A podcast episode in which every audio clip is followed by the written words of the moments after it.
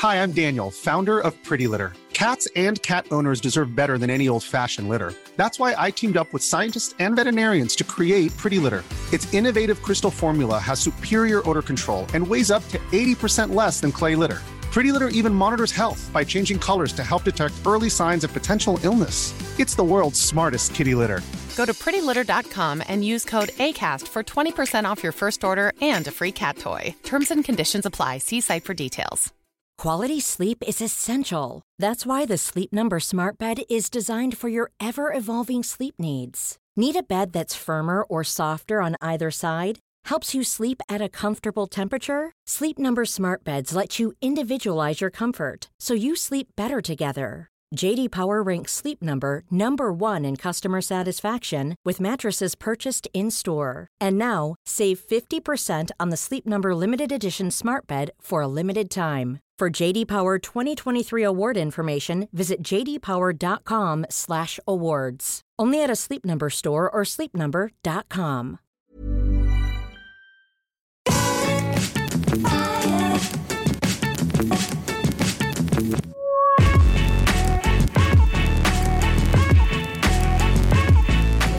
Hello, everybody, and welcome back to the Triple Jump podcast. It's a video game podcast. My name is Ben. My name is Peter. And my name is Ashton. Hello, everybody. Hello, Hello. Ben. How's it going? Good. It's all right. Uh, this is a slightly earlier recording than usual, so by the time we discuss the various things we're going to discuss today, they might all have been debunked. Yeah. None of them might be true anymore. We're recording on a Wednesday, which is Every single thing we're recording is a conspiracy theory today. currently it could be viewed as a conspiracy theory when Yeah. uh, when it releases, but it's flipping Zelda mania out there, and that is going to dominate discussion today on this podcast. You cannot get away from You it. re- I muted it and I still see it. really, I have to mute things that I didn't even know had anything to do with Zelda, and you I'm muted Totka. Uh, yeah, and I had to mute Korok because it was Mm-hmm. like all the seeds. And I mean, I fair, I know everyone's talking about it and everyone's enjoying it, but I'm not playing it, and I don't have any opinions about it, and I don't want to see it anymore. I'm sick of it.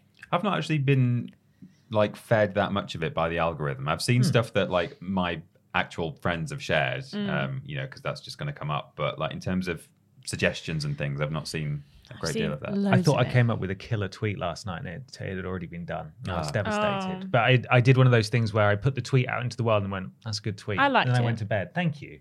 Oh, I and didn't see then it. it's okay. It's Fake rubbish. fan, fake friend. Um, and then I, I then I came into work today, and someone replied and said, "Ah, here, here's a far more popular version of this tweet." And I was Right. like, "You son of a!" I'd be really the- upset if someone did that to me. I think I'd delete my whole tweet. I'd be like, no. no, um, I decided to keep embarrassed. it up. It was the way that the person corrected me. They did follow me. Uh, They they didn't do it in like a in like a nasty Like way, you like you stole it, Mm. sort of like because I did the. It was the you know the Simpsons barbecue.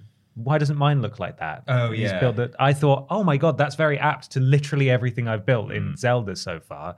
So I just took like a, a, a screenshot of someone's crazy creation and then the one put- with the put penis. Oh, Yeah, I think that's put the why two I panels up. maybe didn't. I, I might have seen that this morning on my feed and thought it was the, the one that I'd already seen, but Just- just like a video, isn't it? Yeah, there's a video. But wasn't it posted on on Slack? I don't know. I'm sure I've seen it, Oh, like God. posted in our Well, office, and you missed it entirely. I yeah, I had no Stole idea. So it. It someone not been. replied and said, "Now in video form," which is like I think Right. a, a, a fairly respectful way of letting me know. But I did, f- yeah, rubbish, right? Right. I really sad. wanted. I, s- I hate when that happens. Oh, well, I I, hear thought that. I'd it's a seen bit of it. parallel invention, except Mm. Yeah, the invention came several days after the superior version. yeah. Doesn't matter. Anyway, it's a great game, and we're going to talk all about it in, in sev- several forms. I think we need to catch people up on a little party that happened at Ashton Matthews' house Yeah. over the weekend. My Eurovision party. Yeah. Did you guys have a nice time? Had had a a great time. fantastic time. Good. Yeah. I'm so Yeah. glad. It was jam packed full of people. Um, I didn't say goodbye to anyone No. because my cats ran out the back doors. Someone let my cats out. All the taxis arrived at the same All the taxis arrived early and at the same time. So everyone just left the house. Mm. And then I came back in after trying to look for my cats, and it was just Peter and Amy there. And I was like, "Where's everybody gone?" Where to go? left. Yeah, it was it was such a shame because it was it was a real real abrupt end. And Mm. as much as Eurovision was the reason that we were all there, it felt like increasingly as the evening went on and everyone got more and more wasted, Mm. that it became a backdrop for just a lovely social gathering. Yeah. Yeah. It's been ages. I haven't. I don't think I've been to like a house party for the longest time, but it's almost turned into a house party in the end, Mm. and everyone was just hanging out and chatting to each other. It was great. Uh, Ashton, uh, then your carbon monoxide alarm Yeah. went off Yeah. after the party. I'm I'm curious now. Maybe there was a genuine carbon monoxide leak because we were not still there after everyone had left, and you you think that you came back you? from the cats? Why did you- No, we left sort of. uh, just after the first batch of people, while the second batch of people was still there. Oh. Did you have a ghost? a ghost. Uh, to be Peter? fair, I don't really remember anything that happened. No, you were from a certain point You'd onwards. enjoyed yourself. I was pretty point. drunk, and then apparently me and my boyfriend had an argument, and I had no recollection Oh, of it at all. And also, neither of us slept in our bed that night. I'd fallen. I'd fallen asleep in the spare room, and he'd fallen asleep on the sofa because the cat sat on him. So I woke up on in the spare room, like, "Where am I? What's going on?" Came downstairs, and I was like, "Why is Ben on the sofa?" And so he slept on the sofa. So we went back up, back upstairs, and no one had slept in our bed because we'd both just fallen asleep in different locations in the house. Well, Excellent. that's nice. Yeah, It was. but it was a everyone real really night. had a good night. Yeah. yeah. Uh, no one threw up in my house, which was a Mhm. big yeah, worry. No. really good. Everyone actually. said Andrew that brought, till a, they s- got bought home. a Switch. Yeah, That was He got very so funny. Drunk, he bought a Switch, Uh, and then tried to return it, and Amazon said said no. no. So now he's got another Switch. and everyone Ashton was, was- sorry. Yeah, I was going to say Ashton was worried for the first sort of 45 minutes that I wasn't having a good time. And re- He was just being so repeatedly French. asked. I was dressed Yeah. as a Frenchman. Uh, as soon as we'd walked in to sit down and watch Eurovision, my wife had gone and sat next to Ashton, and there Yeah. were no seats around. So she just sort of abandoned me. I was like, "That's fine. I go and sit on that sofa there." Um, and I was just I can already watching hear. Eurovision. I can already hear in my head Amy refuting that abandoned. yeah, because I. whoa, Hang on, hang on. I went and sat next to my friend Ashton. That's Yeah. all. But it's Um, because where Peter was sat, like I have a corner, I have a corner sofa, and the the telly was like here, and Peter was kind of sat like looking into Looking the room. sideways. So Mm. all I could see when I was watching Eurovision in my peripheral was just Peter just kind of sat there, and I was like, He's like when "Oh, I a wonder if wrestler Peter's watches, having a good watches the match backstage, Yeah. just sort of like at, a, at an angle. You just sort of look Yeah. over your Yeah, shoulder. at the it was like I didn't really care. Like I didn't care if anyone else having a good time, but because I could see me. Peter, I was like, Mm. oh, I wonder if Peter's having a good time. Well, eventually the seating moved around. And Yeah. I went and joined Ashton and Amy, and Yeah. I think at that point you were assured I was having a good Yeah, time. and then Jack and Bethany were protecting the jelly shots with their lives, Yeah. um, because someone had started snaffling them in the kitchen. Really? yeah, Someone- someone Yeah. cracked them early. Yeah, and that really goodness. upset Jack and Bethany. So they were like holding on to them with like a great. They were like, "No one's getting one," and I was Mm. like, "Okay, well now we're gonna give them out. So get ready to give them out." need to share them. Yeah, It was it was a great night. I was had a a lot of fun. night. We Yeah. should do it again at some time. By which I Mhm. mean at Next your year. house. Next you year. should you should have people around to your house. okay. Well, you need to convince my boyfriend because he was like, "We're never, Never doing this again. again." Especially because the next day when I was potentially not at my best, Hmm. uh, he was trying to get me to help tidy up. He was like, "Come on, let's do this," and I was like, uh, "No." So I was just moving from various different places, like lying on the Mm. floor, then lying on the sofa. Then he was like, "Take the bunting down." I'd taken half the bunting down, and I was now lying on And the that's sofa. it. That's enough. I said we could just leave the bunting up, and he Mm. said, "No, we can't." And I was like, "But the Eurovision will be again next year." Just leave it up. It'll be all around year. again before you know it. yeah, exactly. So Well, wonderful. Uh, each and every week on this, this is a video game podcast. I promise. not a Eurovision podcast. Not a Eurovision podcast yet, maybe Mm. soon. Uh, we're Fingers sponsored crossed. by a very real video game adjacent sponsor.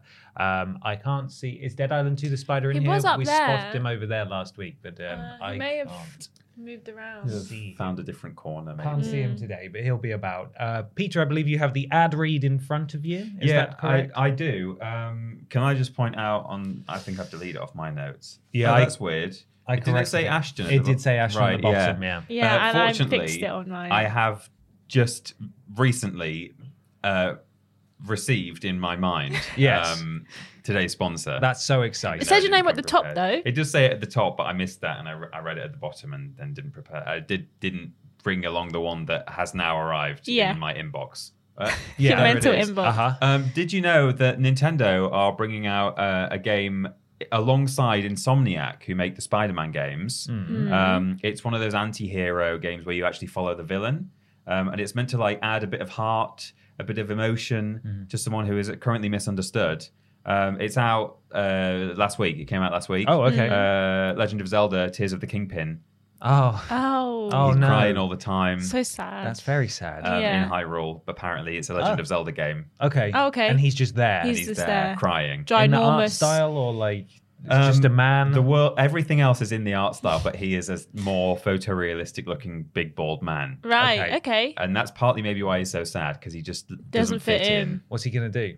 Cry, Cry. cry about it. Really sad. Oh, I'm also receiving the fact that it's a lie. Oh, Oh, man. man. Made it up just So then. you haven't got like telekinesis? No, that's not. Or is it tele? Is it telepathic? That's part of the conspiracy. Tel- telepathy. Telepathy, yeah. Telekinesis is, is the moving things stuff with your stuff, mind? yeah. Have you? You haven't got Brain that either. powers. no. Maybe. Or have I? We'll have to find out later. Uh, no, we're not sponsored by Tears of the Kingpin. We of course, we of Course. course sponsored by our wonderful patrons over at patreon.com forward slash team triple jump, where if you support us there. And uh, what am I trying to say? For I've instance, one dollar a month. listeners, thank you. You can God, ask I've questions on completely this very myself podcast. In a circle. It's all right. Ben's going on holiday tomorrow. And then, so and then just talked over you Yeah. while you were Just doing the correct one. No, Richard Major. it's not that one. Yes, it is that one. Please go there to the Patreon. p- to the Patreon. I'm just gonna be quiet. Just like Richard Major, who says, Hi BAP, new news is circulating that GTA 6 has a budget of $2 billion. For some reference, official figures list that Star Citizen is the uh, uh, at, at $500 million and Cyberpunk 2077 as the next most expensive game release, costing $331 million. Um, quick one: Is Star Citizen the one that has like never come out? Yeah, it's been in like early access. Right, see okay, kind cool. of stuff, Yeah. right? Yeah. Um, and those both those figures are adjusted to 2021 dollars, uh, he says. Uh, with a budget of two billion dollars, what could they be doing? Will they be using this budget to playtest the game so hard that it's launched in a bug-free state from day one? No, it. No, definitely not. That's not where that money's going to go. Will it be packed full of microtransactions to help it make that money back? Maybe. maybe. And with so much money on the line, will they be able to be as edgy as before? Hmm. When you're the biggest game in the world, can you afford to take the risks which made GTA what it is? What do you think? Enjoy your hollyplops. Ben Love Richard. ben Love Richard. Thank you, Richard. Thank you, Richard. Richard, fear not. Um, I have some figures here. Hmm. GTA 5 made $7.7 billion from sales alone. That doesn't include anything from GTA Online. No shark cards. No shark cards.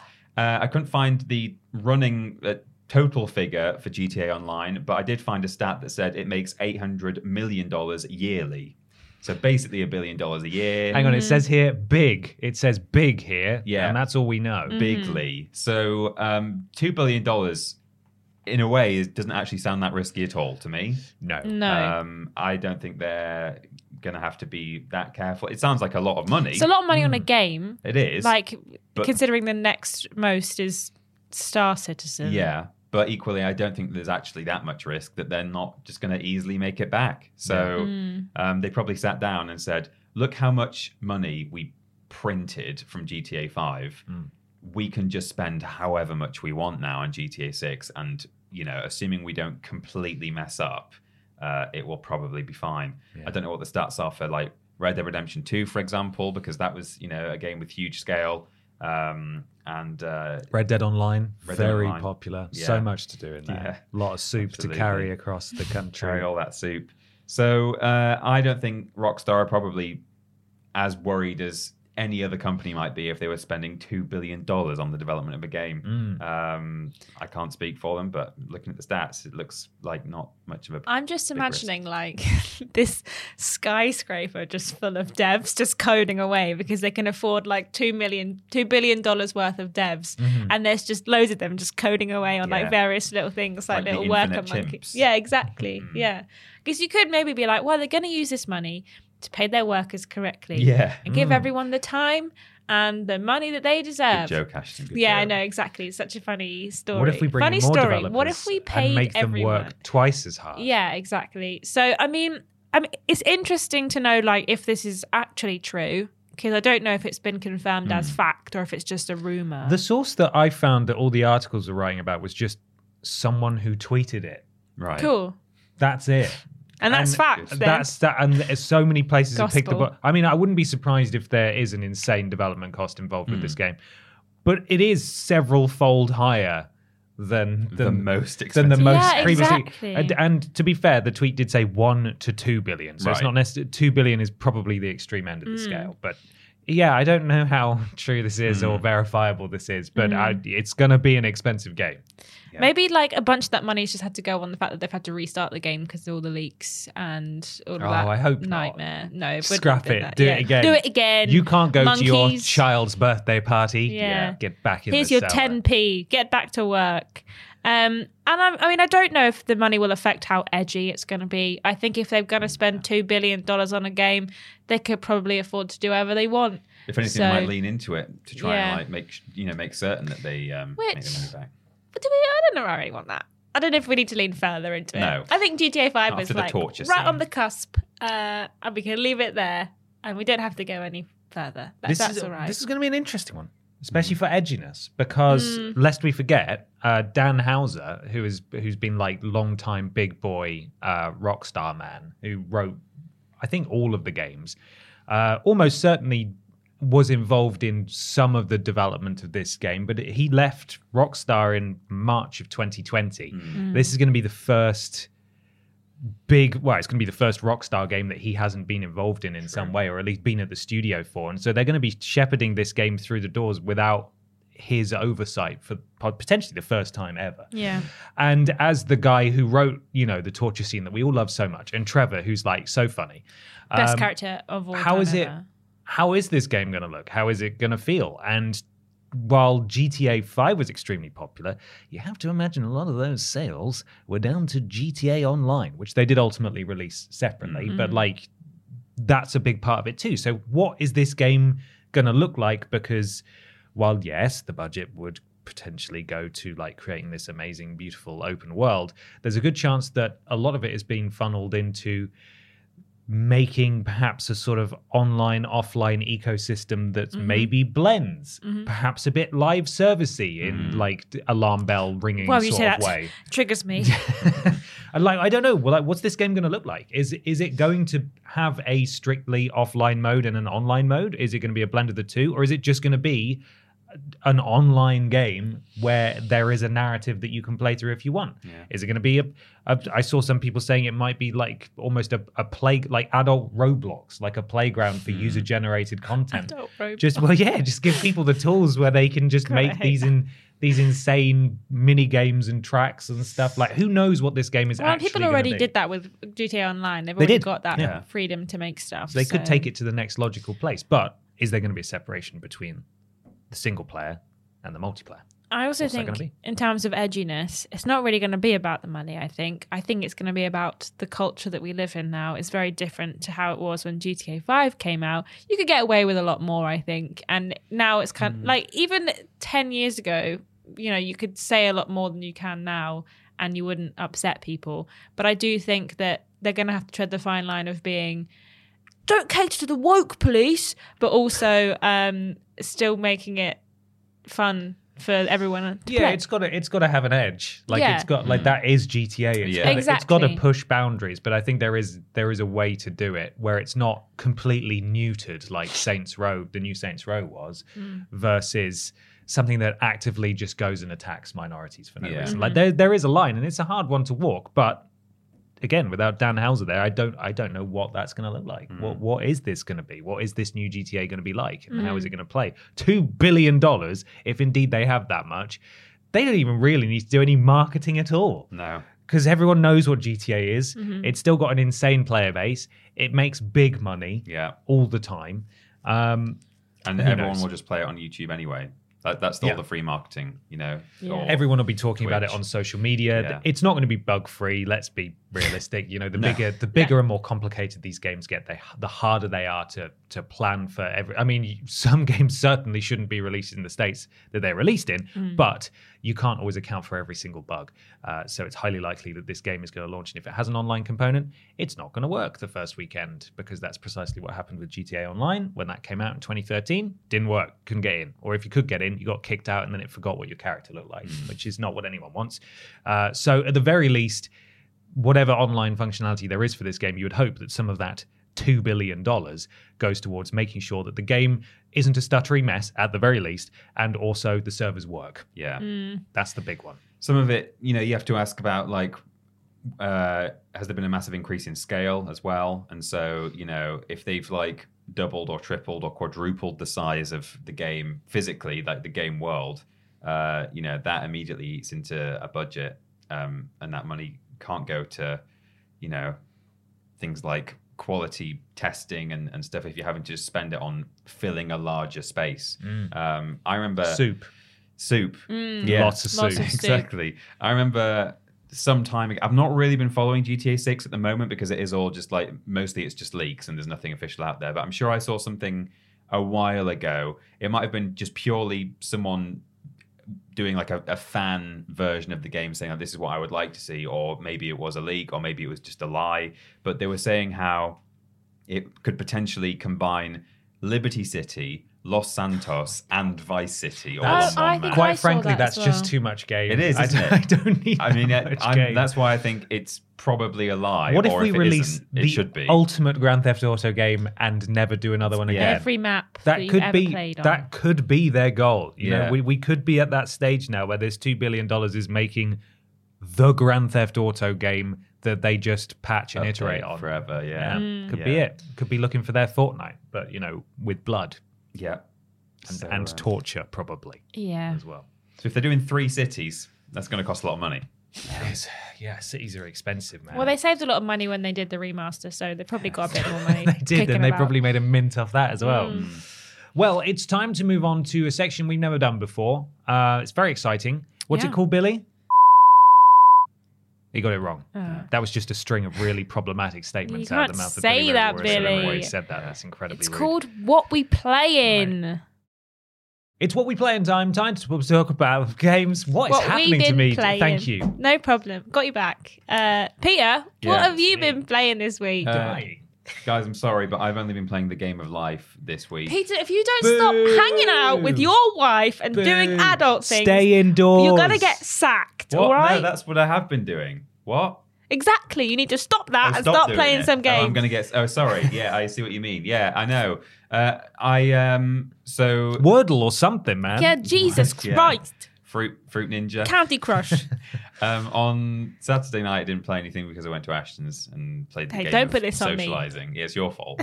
um, uh, and since then, I've had the jo- and the day before then as well. I've had the joy of um, being at war with uh, His Majesty's Revenue and Customs. Oh, excellent. um, for a mistake that they made, and they have now since finally um, sorted out. Good. But I have been chasing them up on and off for ten months on this, um, and it, it sort of it got well, to be fair, he, it was his mum's problem. It was his He's. Yeah, he's only inherited just yeah, his mum died. He's so been going through all the paperwork and he's stuff. just gotten around Yeah. to I mean, it almost feels like that actually is what happened because originally, like as, as I say, ten months ago, I had this like fine come through that was not legit and it needed fixing. Hmm. I appealed it and it went away, um, and then in April. Uh, it suddenly appeared, but not only did it uh, reappear, but because it had originally existed t- like months and months ago, it had massive late fees on Oh, it. Oh, excellent. Like, like we're talking four figures here. Oh my god. So I was like, "Excuse me," um, and they were dragging their heels a bit, which is why it's taken like most of my evenings uh, this week. So that's what I've been doing instead of playing video games. But in order uh, to, uh, by way of um, celebrating the fact that I'm not going to have to give more than a thousand pounds to King Charles, uh, I have now purchased uh, Star Wars Jedi Survivor. Hooray! I've Hooray. not actually uh, played it yet. I installed it last night, but so I'm sorry I've not played anything else.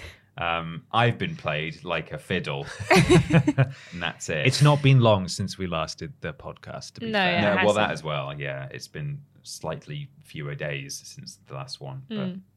that's what I've been doing. You better have played a game next week, Peter. I or will have done. I promise. I'll be angry. Yeah. I'll text you a list of games you can pretend. you Yeah. played. Okay. A little summary of how you've how you found the games that you have been playing. Dragon. I thought uh, the new Minecraft was bodacious. It says here in my notes. Yeah. Yeah, I played some games this week. Good. Um, I have played some more Disney Dreamlight Valley. I'm feeling a bit. Um, I don't want to play that game much anymore because I've had this quest that I just seemingly can't do because I'm waiting for this plant to grow and the plant won't goddamn grow. and it's been like 10 days since I planted it and I haven't played every single day, but I was hoping that I'd come back and it'd be like, "Congrats, the plants did grow." just say earlier that you're not very good at growing plants. Exactly. Emily's so flowers died. yeah, exactly. So yeah, I'm playing that, but not that much. Um, I've been playing some Jedi Survivor still. Um, it's a bit awkward because you have to kind of take it in turns because we've only installed it on one PlayStation. So we're like, oh, I'm at this point now, so it's your turn to play, and I'm at this point now, so it's your turn to play. Um, and I'm still really enjoying that game, but there is a one fracture, which these are little kind of like mini games in the game where you have to do a certain thing, like kill a bunch of enemies or do some annoying parkour. And there's one called Fracture Momentum, where you have to use an ability and zip on some zip lines, and there's ele- electric balls that chase you. And I almost threw, I almost did a a white man and punch a wall because I was so angry that I couldn't do this. Specifically white. You can't do that. That's ours. Yeah, Yeah, exactly. Only you. we're allowed. Exactly. I I just couldn't. I couldn't do it, and I had to summon in Ben to try. And I know then- exactly the one you're You know exactly about. what I mean. It was terrible. So was really annoying. hard. There's like another one that's very similar that you have to do at a certain another point where like something's spinning around and you have to zip through it. Hmm. But that one I found annoying. Yeah. But that one, the other one, God, it was so much worse. There's definitely one that's way harder than yeah, the I others. felt such a rage when I was playing it, and I, I had to God. summon in uh, MB to You'll do love it it, for BC. me. You'll Can't love it. wait. You'll love yeah, it. You're gonna just have a don't do time. it. Yeah. If you find fracture momentum, don't do it. Just Just, leave it. ignore Just it. leave. Just like call HM Revenue and Customs Yeah. again. That's far more fun. yeah, exactly. Um, but yeah, I've been playing that. Um, just exploring Koboh. That planet is massive, and when you start unlocking things, you're like, oh, good. There's even more world to explore. And also, I found like one of the abilities that you can get is just kind of in a side area that's not even really marked on a quest or anything. Like the little electrical ability that you can get. Oh yeah. You can just kind of stumble upon that if you've got. I sort of just assumed that. Um, that I can't remember where, where I found it, but I just assumed that it would sort of like you'd have to go there at some point. Well, there was one that was like a kind of a rumor, but it was not in that location. And then I just happened to go in that location when I'd unlocked something, and I was like, "Oh, I've got this ability now. Well, cool." Um, and the other thing I've been playing, while I have not been playing Jedi Survivor because taking it in turns and being polite, um, I've been playing some Ravenlok, which went on Game Pass this month. It came out at the beginning of the month, I think. Um, the general consensus of reviews for that was that it's quite short, it's quite easy, it's quite basic, and it's all those things. Uh, but I'm I'm enjoying it. I just spam the square button and take out the enemies. Um, it's a little kind of pixely 3D. It's quite pretty. Um, I can't really explain the art style. You kind of just have to look it up because it's quite unique in its art style. And it's kind of an Alice in Wonderland type story. You play a character called Ravenlok, and you've got to save the world from the evil queen. Um, and it's good. I'm enjoying it. I've given that a few hours, and I'll probably play a bit more tonight. And yeah, I recommend giving that one a go. I've heard of it. Yeah. Uh, if you're looking for something easy and peasy. good. what if I'm Excellent. just looking for something peasy but not easy? I still think you might tick some of your boxes. Okay. Excellent. Uh, well, like Peter, I, I very nearly didn't play anything because I uh, I did I did play something, but I, I nearly didn't because I was going on holiday um, and I platinum Jedi Survivor, and that was the last game I wanted to sort of get out of the way before I went on holiday. And I had a busy weekend, and I kind of just wanted to sit on the sofa and watch television and not actually start a new game. But then it occurred to me, well, I am going to be hungover on Sunday and I don't have much planned on Monday. So maybe I'll see about playing that there Zelda. And I did. And that has been the main thing that I have played. And it's really good. And I'm and I am not good at it. Mm-hmm. That's something I've discovered Yeah. because this is technically my first Zev my first Zeva Elder game. it's my first ever Zelda game. I've I've like I've always long since and probably the same with you guys because I know you guys aren't huge Zelda fans Yeah. either. Like admired the series from afar, but never really gotten into it. Like I tried Breath of the Wild and it was a bit too expansive for me. And I know this game is way bigger than that, but I, I really, as I said in a podcast a few months ago, I really wanted, I really want to try and give it a go. So I've played it for maybe t- 10 hours or thereabouts and i feel like i've done nothing so far um, and i'm dying all the time but i'll be talking in way more detail about that in a minute in the review corner with james jenkins who who has actually been playing it properly for us Uh, apart from that, one thing I forgot to mention that I played the week before was I did finally start a co-op game in Resistance: Fall of Man, and I still love that game. And I bet to anyone who doesn't have nostalgic reverence for it, it's crap. Mm. I Right. bet if I if bet if I played it with someone who who didn't play it when it came out or remembered it fondly, it would just be like the most basic first person shooter ever. But to me, oh, I was you know I've mentioned it before. You know those bloody glass windows, right? You mm. shoot the glass and Oh, it yeah. splinters. I'm still impressed by that now. I That's should have still taken pr- like that doesn't happen that often in No. games. No. Still, I should have taken a video of it because I was still so. I was saying to my friend, like, look, look at this. How good is this? It still looks amazing. The, the glass splintering, like, depending on where you shoot your bullets, amazing. Is there any mirrors in that game? No, it's sort of like just opaque stuff. I just wondered because recently when I played Dead Island 2, the mirrors sound reflective. Played the what? Dead The what? Island 2. Oh yeah, a lot of games don't do that. mirrors aren't reflective. they aren't reflective. no, but you can see a weapon in it, and I'm always like, "Well, I'm here. Show me. I'm right here." I'm a real boy. My uh, my idea of that game is that we're actually we're vampires. That's why Oh.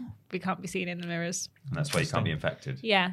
Also, I have something embarrassing to tell you guys that Oh. I forgot to mention. You want to say it on the podcast, yeah? yeah, yeah, yeah, yeah, yeah. It's Yeah, about okay. a, it's about a game. Yeah. Last night, I accidentally spent money on Project Makeover.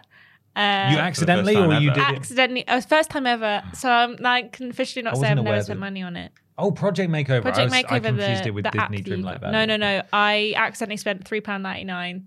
Um, when I was trying to use my Google credit that I've been filling in them surveys to get, and then Yeah, yeah. and then I tried to use it, and it just charged my Charged actual money. Then I was like, no. So now I, I've spent money on it for the first time, and now I can officially not say that I've never spent money on it. So before now, have you used Google Credit on it before? No, I've never. Oh, so this was going This to be was the my first, first time What were you going to buy? What I did they sell gonna- you in that game? I was just gonna unlock the other path in the like you can kind of get a bunch of free stuff and then they had another path that's like the the scenic route and that's got other stuff on it. So I wanted this is like that. a battle pass Yeah, for but um, dresses.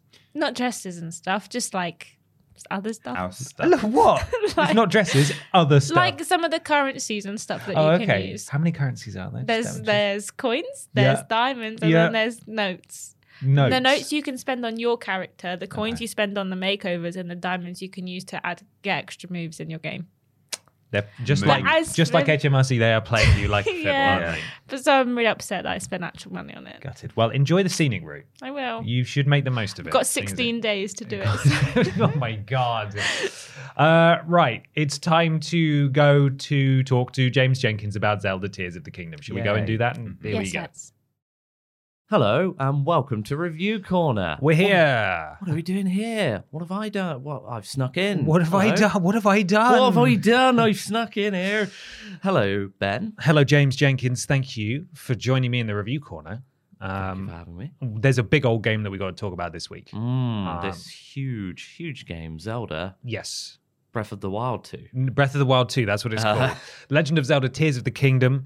Uh, you played it last week on stream, That's and uh, we've both been playing it a little bit since then. Yeah. Before we go any further, James, Mhm. this review code was gifted to us by Nintendo. Oh no! So we need to clarify that, as we do every time, per ASA guidelines in the Mm-hmm. UK, this section is therefore designated as an ad. However, there was no financial compensation. We were just given the code for the game uh, Mm-hmm. Yes. to cover for review purposes. So here we are. James, tell me a little about relaxing. Tears of the Kingdom. What's it about? Well, it is about a very sad kingdom. No, it's it's Breath of it's Zelda Breath of the Wild, but with mega sandbox creative mode jacked up to a million. Okay. It's um maybe the or one of one of the rare instances where it's an actual like direct follow on from a previous Zelda game. Obviously, they, they uh, like to reinvent the story a lot of times with previous games, but um, uh, yeah, it's it's very much your your standard. You've got Link. there is uh, a Princess Zelda there, and you're fighting a big bad person called Ganon slash Ganondorf. Um, but no, this is set in the same uh, version of Hyrule as the last game. Um, except there is so much more. There's a lot of stuff in the sky, and from what I understand, there's a lot of stuff underground as well. And there's a whole lot of just as I said before, like they've reinvented like the creativity involved here. So yeah, um, yeah, it's it's almost like you know the the training wheels from the previous game are off Mm-hmm. in that you could be very creative with Breath of the Wild, but um, it was more about that sort of element of exploration and you know the quiet bits accentuating the um the discovery of of cool things Mm-hmm. this feels like it's so much more packed with stuff to do and options for the player and it's mental Um, how how have you found it so far I have been a little bit overwhelmed, but mainly Mm-hmm. because, as I as I just said on the podcast a minute ago, uh, this is like my first proper Zelda experience. oh boy and I didn't really get into Breath of the Wild, Yeah. and so I I'm I'm giving it a good old try. I'm doing my very Nice. best. Good. I've I've played for a little while. Uh, there's some sort of event to to give people an idea of kind of the narrative that's going on. Yeah. There's some sort of event that happens at the start of the game, Mm-hmm. and the kingdom is thrown into chaos. Like the Sky Islands appear. Uh, there's, as you said, there's like deep down below area as well. Mm. There's this this awful, nasty stuff all over the place. Monsters are reigning supreme, and in the midst of the chaos, Princess Zelda has gone missing, and you need to try and find her and work out what's going on. And as you re-emerge from also being lost. Uh, you communicate with who I assume are characters from the first game who know who I am, but I didn't know who they are because I haven't played it.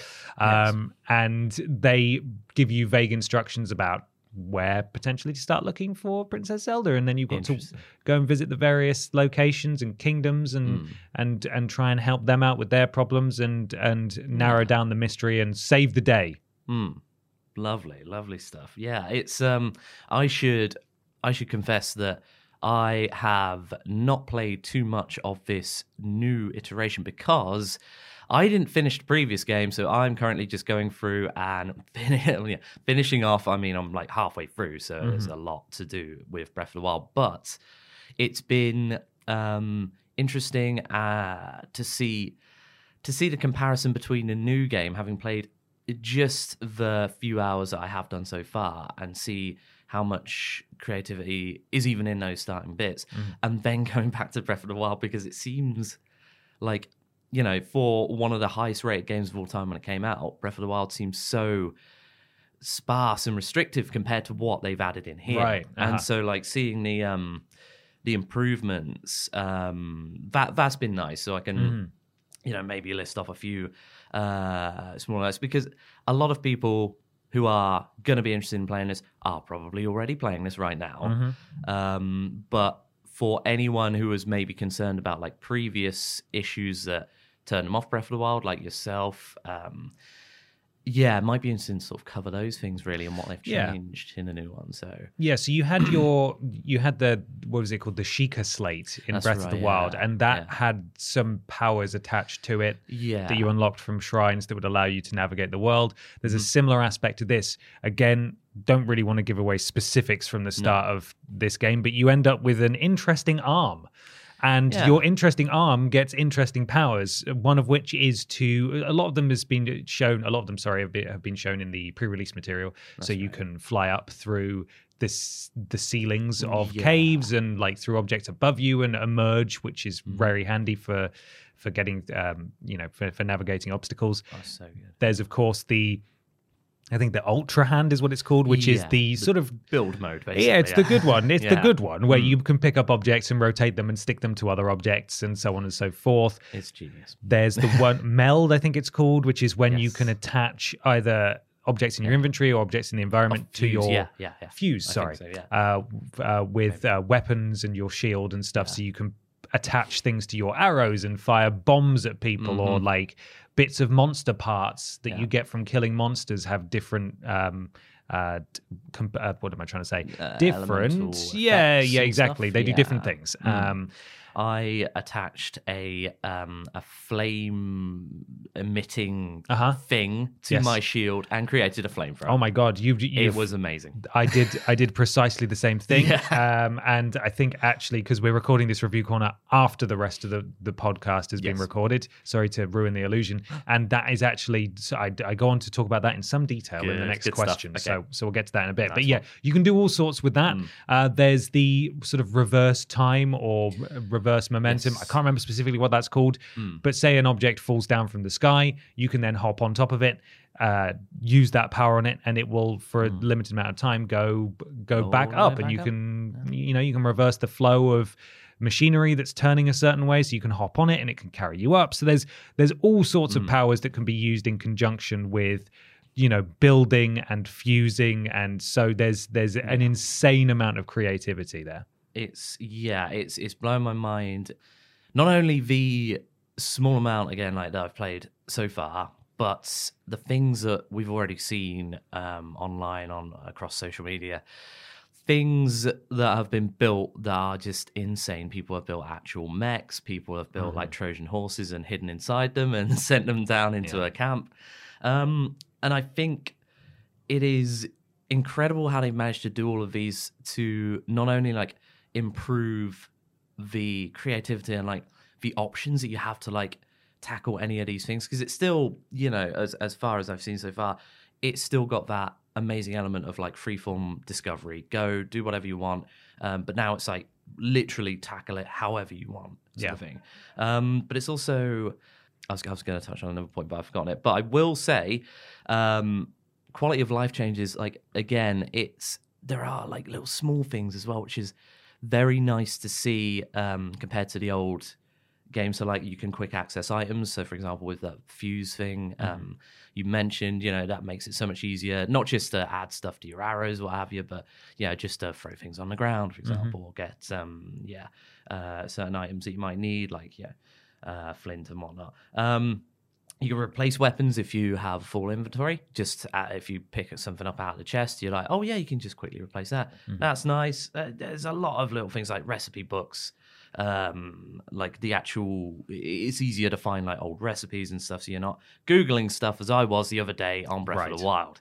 Um, but yeah, it's it's just Im- almost impossible that they've put this much into the game Mm-hmm. at this point. Um, I feel like it's probably worth touching on how the new game sort of changes things from uh, the previous and what it doesn't change because you know, a lot of people had contention with the fact it was so freeform and it felt almost like um, a bit yeah, ve- overwhelming yeah, very exactly overwhelming. Very little direction there. Um, I feel like there's potentially more stuff here, but I can't speak too much on how it directs things going forward. I did find that it actually it it Yeah. has given me objective markers on That's the map. good, So it's, so it's yeah. Go to that, and then you'll go to that, but then they'll say, "Well, d- this is the problem. I'm not really sure what to do." And you're Hmm. like, "Okay," and your objective marker is still that person. So then you'll wander over and talk to someone nearby, and they'll go, "Oh, that thing. Maybe you should go talk to this person. They're down there," but it doesn't update the objective marker. Ah, You've then just got to go down there and try and find them and then come back. So there there I feel like from the from from someone's perspective who was put off by Breath of the Wild Mm-hmm. for it being too open, I feel a bit more there's a bit more direction this time. However, good. in places I I did still Mm. feel like this goes against it almost like it goes against my my conditioning with Yeah. video games that the the objective marker should surely move and Yeah. but I keep talking to this man and there's nothing new he's saying I think yeah, with um, and that's something I uh, had to remind myself with the previous game. It's um, the objective markers like point you to like the person who you need to talk to, but then it's also giving you hints to like discover it yourself, and it doesn't point you where it is. You have to sort of follow that, and that's you're right. It's it's gone against you know again. It's done exactly like Breath of the Wild did, and um, to an extent Elden Ring as well. In that it's going against a lot of conventional open world tropes and design philosophies and stuff, and Yeah. that is incredible, but also daunting if you know a lot of people just want to sort of switch off and, and do that sort of thing. from the perspective of someone who's sort of coming to Zelda for the first time and Yeah. also wasn't a huge fan of Breath of the Wild for a variety Hmm. of reasons. Like, it- just wasn't for me. Uh, there were there there have been a few things that I have noticed that I'm not a big fan of necessarily, or at least that Hmm. I'm struggling with with this game still. Yeah. I find the combat quite hard, and not in a not in an entertaining way. I feel like it can sometimes be a complete crapshoot, and Mm-hmm. I feel like there's a lot of button combinations you have to learn to do Yeah. various things, and the muscle memory for me is not there, and I'm finding that to be a bit of a challenge personally. Yeah, uh, particularly when it comes to those stressful combat situations where you've got multiple enemies to fight. Yeah. I find that can be really tricky unless I've got a weapon ready to go that's Mm. actually any good. The, the weapon degradation's still there. Yes. Not a fan of that. Um, yeah, that's actually something else I wanted to touch on as well with the um the weapon degradation. Yeah, like you say, it's it's still here. The one thing that apparently does change it is the um the fuse mechanics can make things last a little bit longer Yes, that's something- sort of thing. That's something I need to do Yeah. is start fusing more Um, stuff to my weapons. I yeah, think. big big old boulder sword is great. Mm. Um, but yeah, it's it's honestly a fair point because um, yeah, the it, it's the combat is not uh the best part, and it is surprisingly tricky. Like I forgot how um difficult it is, and Mm. again, it's kind of it's good in a way that you're it's almost like encouraging you to try out these other things. So Mm-hmm. again like with fuse that gives you more options just for the combat. You can build stuff and think outside the box and all that sort of stuff.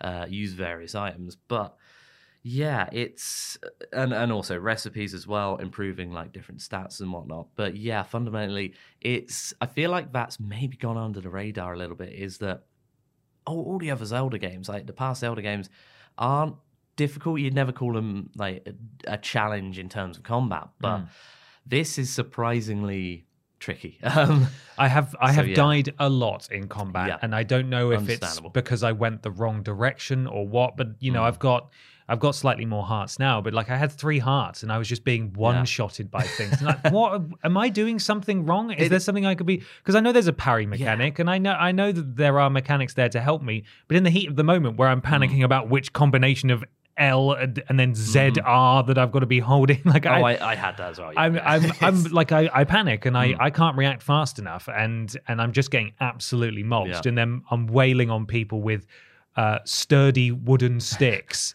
which I know I should be attaching things to, but in the, you know in the heat of the moment when your weapon breaks, I'm I'm kind of up Flips Creek. It's yeah, it's weird. I, I suppose it speaks to a lot of this game, and like you kind of have to um, reprogram your brain in a way Mhm. because again, that's kind of different to previous Zeldas and a lot of other games as well. In that you know it just rewrites how you sort of expect to go about games, and it is surprisingly difficult at Yeah. the start. But yeah, it's I'm getting Man, better. I'm I'm getting better at it. yeah, that's But good. It's good. be- it's a steep learning curve for me, like a total newbie to this. Like it's No, been a steep yeah. learning curve. However, that has not affected my mm. enjoyment of the of the game so far. I Yeah. think it's it's obviously a phenomenal video Mm. game.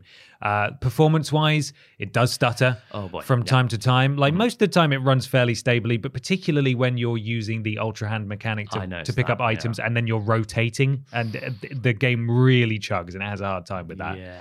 But on the whole, it seems to seems to be running okay. It's yeah, it's like amazing in that it's got all of these physics things like working in tandem in the background. Like even when the if you think about like the rewind stuff, like they've got all of that programmed Mhm. to to rewind. I think even regular objects you can you know um, rewind that and it will remember the path that it took. Yeah. That's crazy, but yeah, I think it is also fair to say like it's you know fairly old hardware and it doesn't run super well sometimes and Mhm, you know mhm. that's just yeah maybe a, a slight downside to this crazy sandbox So, Yeah. uh, yeah that's a shame but yeah i'm, I'm glad to hear that you're enjoying it especially as like a, a new player to it and Yes.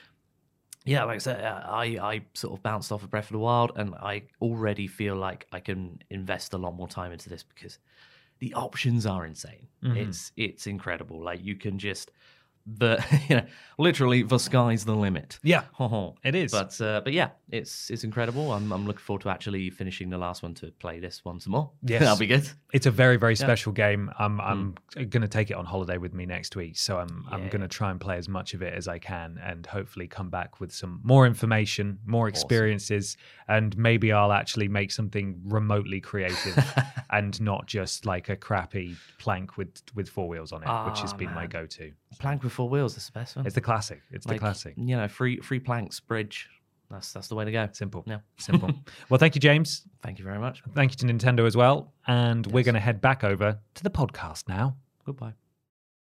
Wow. Wasn't that game good? is still is good. still good. Yeah. Uh, it's time for question two now. Comes from Michael Milan. With Tears of the Kingdom, we know that one, flooding the gaming world right now, it's amazing to see all the insane creations people are creating. But my question is Does the absurd level of freedom come at the cost of atmosphere and narrative? Not that narrative is bad, just that it's less impactful played alongside the Trojan horse built for TikTok. Side question What's the most absurd thing you've done so far? Ben.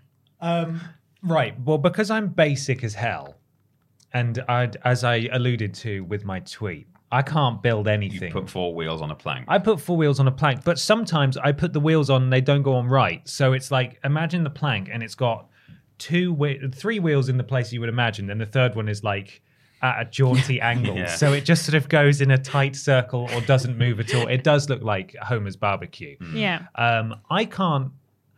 I can't make anything cool in that game. The only thing I've made so far is a literally a, a very rudimentary chariot, which is a plank with four wheels on it that I rode down a hill and nearly fell off a cliff. Right. I haven't yet got to the point where because I'm not right. So this is to to focus on Michael's other question about the uh, the level of freedom generally, without going into any spoilers, you are near the start of the game. You are you are told, "Hey, if you want to find out more information, why don't you visit these various locations?" And you can go to any of them 1st mm-hmm. I don't know if I picked the wrong one, but I feel like I have bumped into some pretty advanced stuff on my Right. travels. Mm. Whether that's me dying in one hit continuously, mm-hmm. or that I'm encountering like the components, Zonai devices, I think they're called, that actually power and let you use, you know, create these monstros, these beautiful monstrosities. Um, I'm encountering advanced versions, like advanced components that I've never seen before, and they're not being explained to me. So I did come across two fans that I st- I stapled to the underside of a plank of wood, and then I put a little steering thing on it, and I hit it with my stick to activate the things, and I held onto the steering thing, and it's like when you see someone use those um, like water jetpack things, you know, that are Yeah. like where you float along the water. Um, it, where they just immediately tilt and then fire directly into the sea. Yeah. that's exactly what my device is, and that's as that's as creative as I've attempted to get so far because I've just been sort of brute force, and this is a valid tactic as well because you do have the freedom. I've been brute force Skyriming my way up mountains, yeah. like climbing. Like I'm not going to find a sensible way to go up here. I'm not going to build a contraption. I'm going to painstakingly climb all the way up this mountain and find a little ledge to recover my stamina and then keep going. Um, I stapled a. I made a note of it. right. Stapled. I stapled a flame emitter to my shield Oh, nice. unintentionally. Right. But then every time I went to block, I just I just had a flamethrower shield that burnt everything that came towards me. That's cool. That was pretty cool. Nice. I like that. I don't feel like I've had enough time to really get into the meat of the creativity, the creative stuff. But as we talked about a few weeks on the pod, a few weeks ago on the podcast, um, I'm a little worried that maybe the amount of freedom I've got will be wasted on me because I'm either not going to think of stuff or I'm not going to know how to do it or it's just easier and less time consuming to just Not climb up the mountain as cool as it is yeah. um but yeah i, I think it's I, I just i just haven't made anything cool yet Mhm. i'll get back to you on that i'll try i'll Yeah. make a concerted After your holiday, you'll After my say, holiday. I've built a mech suit. i built the Yeah. i built the flamethrower penis monster that's Yeah. been doing the rounds on tiktok we've been doing that one so, Yeah. Um, well, it's not really for me and Ashton to say whether it's at, it comes at the cost of atmosphere and narrative, given that we've not actually played it. But certainly, like speaking generally, uh, you know, in, in games that have perhaps similar-ish mechanics, I don't think it necessarily has to come at the cost of atmosphere or narrative, provided it makes sense within the world that people are doing, or that, that your character is doing that and building stuff. Um, I played that Lego game I think at start this year or end of last year, where it's just like little cubes of Lego builder worlds or worlds Yeah, Lego, Lego worlds was it called? I don't know. Um, and you just have to like build little contraptions to solve little puzzles and stuff. And you know that makes sense in a world of Lego. And stopping and like spending a load of time creating like my own personalized contraption didn't take me out of the uh, game because it was well integrated. So I think there are ways that you can have a game with atmosphere and with some kind of narrative and and yet still deviate from that and have moments where you create stuff personally mm. I obviously have not played the game. However, I have noticed that I've not seen really anything like news or tweets or anything about the story of the game. True. Like I've not seen anyone be like, "Wow, the the game, the story of this game is really like heartwarming," uh, or "Wow, can't believe this happened in the game." Whereas, like, and I'm not. This is not a criticism. Again, I haven't played the game. Calm down, Nintendo fans. I'm not getting at you. I promise. I have just seen a lot from like other games that are very similar in that open world. Obviously, they don't give you the ability to make mech suits, but other open world games where it's been like this side bit is cool, but I'm mainly talking about the game itself and the narrative of the game that is happening. Um, whereas, like I say, I have not really seen anyone talking about it. I've seen like the odd bit from like the person, people I follow being like, "Oh, I really like this moment in the game," but but pretty much everything else has just been, "Look, I can send this Korok seed into space," and I'm like, "Cool, that's nice," but what's the game about? What happens in the game? What's the story? I simply don't know. Um, again, I don't think this creativity necessarily takes away from the atmosphere and narrative. However, I do think that it is an interesting, not experiment per se, but glimpse into it because I don't think there's been many games who give this level of creativity and also have an open world story game Yeah. In it. The only other game that I could keep thinking of is just that it reminds, me- reminds me of Garry's Mod in the sense of that you can just stick things together and make a, a plane or whatever. Um, but in terms of like actual open world story, narrative driven games, I've not seen one that has this level of creativity. And as long as people are enjoying it, I'm sure it's fine. But from an outsider perspective, at this point, it looks like people are enjoying the creativity side and the things they can make, but people aren't really discussing the story. Maybe because they've not played the story because they've been too busy making mech suits. Mm, but you know, the- it's interesting to to see what the this discourse is about online at the moment and how it's not really about the game itself. Mm-hmm. You know? It reminds me of. Did you play Besiege or Besieged? Besiege, I think it's called on Steam. It's like a an indie game where you just build little siege engines in a very mm. similar way. Like Oh, there's like wheels I've seen and like mm. hinges and moving parts and stuff, and then you stick like maces on the end and and that kind of thing. It's a very similar mm. idea, but not in an open world sandbox. Is it just Cause that's a sandbox game? Yeah. Yeah, because it reminds whenever all the stuff I keep seeing, it just reminds me of Just Cause, like being like, I've just made myself a new speedboat, and I'm like, cool. I think I think there's there's an inherent truth to the fact that people are bless you, Bless you. Sorry, are, are far more likely to share the silly stuff. Yeah, like the stuff that's going to go viral is like it's the giant flamethrower dick man, Mm-hmm. of course. Um, and people are, you know, not everyone, unfortunately, but a lot of people are sensitive to posting spoilers and story, Yeah, story beats and stuff like that. I had heard going into this when I was looking at the reviews on, on the day before release or whenever those those came out, um, that the the story was surprisingly aff- affecting this time around because I think there's there's always obviously been a story and a narrative at the core of the Zelda games, but mm. I think in Breath of the Wild, perhaps again, I didn't get very far in it. Um, it was it was a little more abstract. Like there was a there was a through line, but it was more about the freedom to explore the world and the mm. adventure you were upon. Whereas mm. this one felt supposedly a bit more focused. And I will say, having only played really the opening few hours of Breath of the Wild, I much preferred the opening of this one. I thought the way it introduced you to the game and the mechanics, and uh, in particular, like the the opening bit is just like a full on narrative linear section, and I thought that was really good. And I am intrigued to see what happens but obviously there's huge stretches in between where you are wandering through the countryside either on your horse or on foot. And or in giant wheels. yeah i was going to say occasionally there are like little pit stops along the road where, where just full of materials in case you wanted to build yourself a wagon for example. Um, so that there are there are ways to get around. And i think there is something d- with my time according to my time with it so far i would say that the the narrative is good and I'm I'm intrigued and interested and I don't necessarily think that freedom is uh, the freedom to do whatever you want is sort of costing that. I feel like it's to to fill in the gaps and to make it feel like more of an adventure between the clearly signposted you need to go here. Like what crazy stuff is is Link to see between the central area where you start and this city where you've got to go and find out more information about what's happening in the world. You know, there's going to be shrines along the way. I tamed my first horse. I mm. took my horse to a stable and registered it and called it Gertrude. And it's not a good horse, but it's my horse.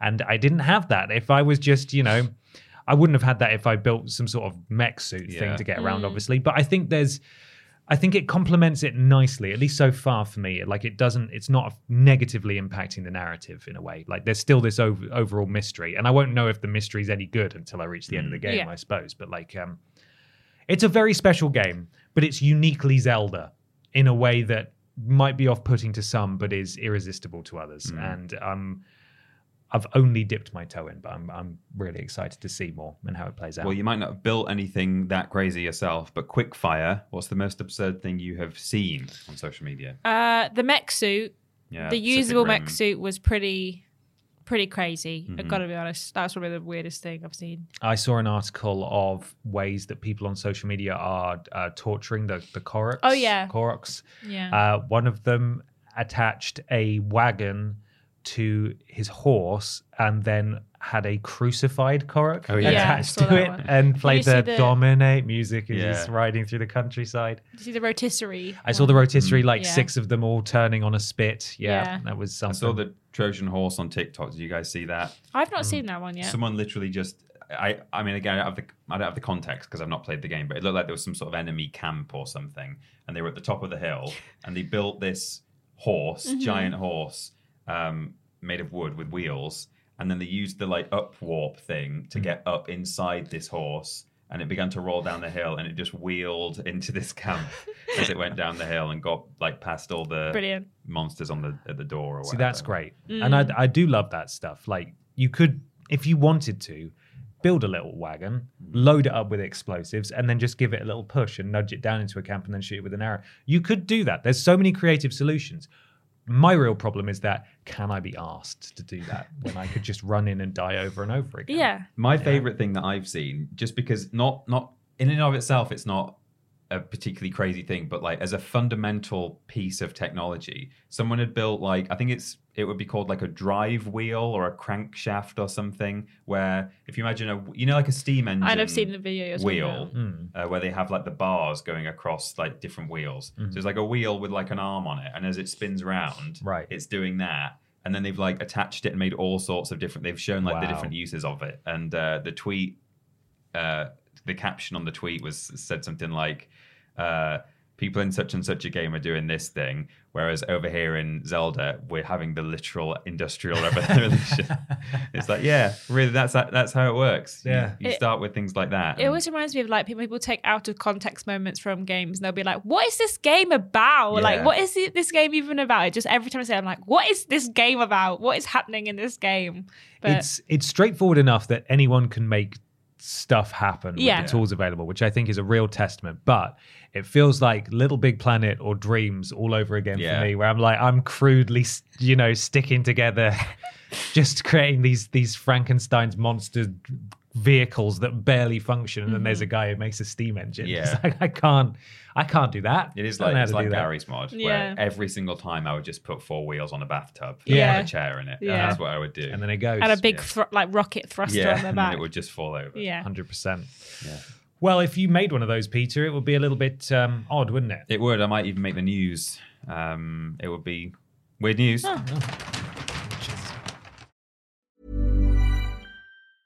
Hi, I'm Daniel, founder of Pretty Litter. Did you know cats tend to hide symptoms of sickness and pain? I learned this the hard way after losing my cat, Gingy. So I created Pretty Litter, a health monitoring litter that helps detect early signs of illness by changing colors, saving you money and potentially your cat's life. Pretty Litter is veterinarian developed, and it's the easiest way to keep tabs on your fur baby's health right at home. Go to prettylitter.com and use code ACAST for 20% off your first order and a free cat toy. Terms and conditions apply. See site for details. A lot can happen in three years, like a chatbot may be your new best friend. But what won't change? Needing health insurance. United Healthcare Tri Term Medical Plans, underwritten by Golden Rule Insurance Company, offer flexible, budget friendly coverage that lasts nearly three years in some states. Learn more at uhone.com. Quality sleep is essential. That's why the Sleep Number Smart Bed is designed for your ever evolving sleep needs. Need a bed that's firmer or softer on either side? Helps you sleep at a comfortable temperature? Sleep Number Smart Beds let you individualize your comfort so you sleep better together. JD Power ranks Sleep Number number 1 in customer satisfaction with mattresses purchased in-store. And now, save 50% on the Sleep Number limited edition Smart Bed for a limited time. For JD Power 2023 award information, visit jdpower.com/awards. Only at a Sleep Number store or sleepnumber.com. It's weird news time. Time for some weird video game news. If you want to submit weird news to us, you can do so on the post that goes up at the beginning of the week on Twitter and Facebook, and we might give you a shout out right here if we pick your news. However, if you want to guarantee a shout out, you need to go to patreon.com forward slash team triple jump supporters at a certain tier and become a podcast producer just like Nathan, GY Goliath, Nicole Hanson, Duncan Wilson, Katie Garrett slash Jared, Ellie Nicholas, Nexus Polaris, Melody L1A, Blake Thomas, and Gabrielle Philipping. thank you, podcast producer. Thank you, podcast Thank you, Podcast producers. producers. I've got some weird news that was not submitted by anyone. Um, Again? again, There was lots of uh, Zelda news, and we were already Yes. covering it, so we Yeah, didn't want to. There was a lot of again. Zelda news this week. there was a bit of a a, a dearth. Is that the word? Is that a word? Dirge? Huh? A dirge. I think a that's girth. a, I think that's a There was lack a bit of, of, a girth. I think dirge is a lack of something. Dirge. It might be the word I was looking for. Girth. Not dearth. A girth. Not a girth. You can't just make words out. dirge. Let's see. Here we are. Uh, a lament for the dead. What's no. a dearth? D I R. Is it I R E R? Uh, hang on. We can't move on until No, we we've got to know means. how to pronounce dirge. Dearth. Do you mean Darth? no, I just spelled it wrong. Noun, an inadequate supply. There you go. a go. dearth. A dirge. I've clearly been Oh, misusing well, dirge this whole time. I've just been word. using it interchangeably with Darth. Fortunately, PC Gamer came to my rescue. This is written by Rich Stanton, and Rich says, "Player trash talks 15-year-old opponent at fighting game tournament. The hmm. kid's mom incinerates this loser, and he backs off while apologizing." Literally? Did he burn Uh, the ch- I don't think she so. burned No, the Put I uh, flamethrower on her shield. Yeah, and- just burns the child alive. Yeah. That was basically the entire story in a headline. That's five lines of text of, of headline there. Excellent. Subheading: Never disrespect someone in front of their mother. Mm. Low Tide City 2023 was a recent competitive event held over May 13th and 14th in Texas, and among the games being featured was Super Smash Bros. Ultimate. While Nintendo's games have a certain cutesy reputation, which is not undeserved, it's fair to say that the Smash Bros. competitive scene is where some bonkers stuff happens. Uh, people take Kirby's fighting prowess incredibly seriously, and the scene is constantly arguing over one thing or another, with regular spats between players. But one player took things too far and woke a sleeping dragon. No, no. Oh, God, imagine that that's how I was about your mum. Yeah. My mum, So cringe. Sleeping Dragon. Um, the young player, Syrup, was drawn against Enrique Meister Hernandez in a match for top eight. Meister won the match, and on the way to, uh, Meister won the match on the way to a third place finish under gold in the doubles category. But after the win, verbally disrespected his 15 year old opponent. AITX esports player Jude Jackal Harris posted some DMs from another player describing the incident, and it's alleged that uh, after the match, Meister and Syrup fist bumped, after which Meister told him, You flipping suck, with a stronger word there. Wow. Whoa. That seems totally unnecessary. Yeah, that's Yeah. not even trash talk. That's just being mean. Reaction within the Smash Bros. community to this was unanimously negative, with many pointing out Syrup's age. Bro, he's a kid, is a quote. So Syrup made the top 16. It Yeah, Like, you top suck. eight, you yeah. suck, man. child. Uh, and the lack of sportsmanship and basic manners from Meister. Meister tried to justify his actions on social media. Yeah. Then Syrup's mom got involved. Get in there. The Sleeping Dragon. Replying to Meister's justifications, which have subsequently been deleted, she said to the player, As an adult, I think players such, such as yourself has no. As an adult, Can you do mum voice? As an adult, There she is. I think players such as yourself have no class, zero sportsmanship. Even if you win, you're still a loser all round, wrote Mrs. Lau. Damn. I have the utmost respect for all players, but you're the low of the low, no doubt. Whoa. I bet syrup, Incinerated. syrup's like, Mum, please, Mum, Mum, stop. Mum, put the camera down. Needless to say, the crowd went wild. It helped that this past weekend was also Mother's Day in the US, so the replies are, uh, are almost uniformly congratulating mom, calling her the goat of mothers and a queen, and pointing out how nice it is to have a parent who supports their kids' interests and one who comes in all guns blazing when some when someone is a dick to their child. Yes. Quote, bro got clapped by mama syrup, ran another reaction. Please, it's Mrs. Syrup. Yeah. um, adding a crying laugh emoji. Uh, while many others thought it was the tournament's highlight. Quote, he got schooled by his mom. LMAO. And we'll just end it there. There's a bit more, but yeah. Any more O's? Any more O's? No more O's. No more O's. Okay. Nightmare. I can just imagine he's like, Mom, please don't, don't say anything. They're writing You're about me on PC embarrassing Gamer. me. Please Yeah. stop. Talking about me on Triple Jump. Mama syrup. Uh, I have a PC Gamer article as well by Rich Stanton. Is that who wrote your one as well? Yeah. Oh my god, a double Rich. Um, Is he the new editor for Weird News? Could yeah, the other one. The other one did something Don't want against to talk about it So, um, NFT cockfighting game canned and will buy back and but will buy back your cocks. Good. What? Buy your cocks back. Why didn't you guys submit this story? This How could great. such a visionary idea have failed? It was 15 hours ago as well, so it's fresh. Oh, well, that's why. hot and fresh. Um, an NFT based f- cockfighting game I has went to been school with No, you didn't. NFT no, you didn't. cockfighting. No, you didn't. Because I did. has been maybe she moved schools that's been in development for a year has been unceremoniously canned, or in the words of its developers, irre- Irreverent Labs entered indefinite hibernation. Decocked. Yeah. The game would have starred mecha bots, robotic chickens that were being sold as NFTs to verify each chicken's uniqueness. It was intended to be as a so-called play to earn game where players would level the chickens and theoretically sell them on at a higher price. I'm not making this up. The hype video shows the production values weren't too bad, though as soon as the fighting starts, it's pretty clear the game would have been wouldn't have been a good game. But then the game's cancellation is probably the but then the game's cancellation is probably the least bizarre thing about this whole story. The studio behind the game has one of the most in- irritating websites I've ever used, and has pivoted away from NFTs onto a new area to fo- of focus: AI. Ah, Good. good. From from Yeah. dodgy to dodgy. The bros have jumped ship to the next thing. All of these scroojles. in so many place. squoojles. Um, that may seem like swapping one grift for another, but it's even more astonishing in the light of the fact it raised $40 million in private funding to make Mecha Fight Club, disclosed in an SEC filing.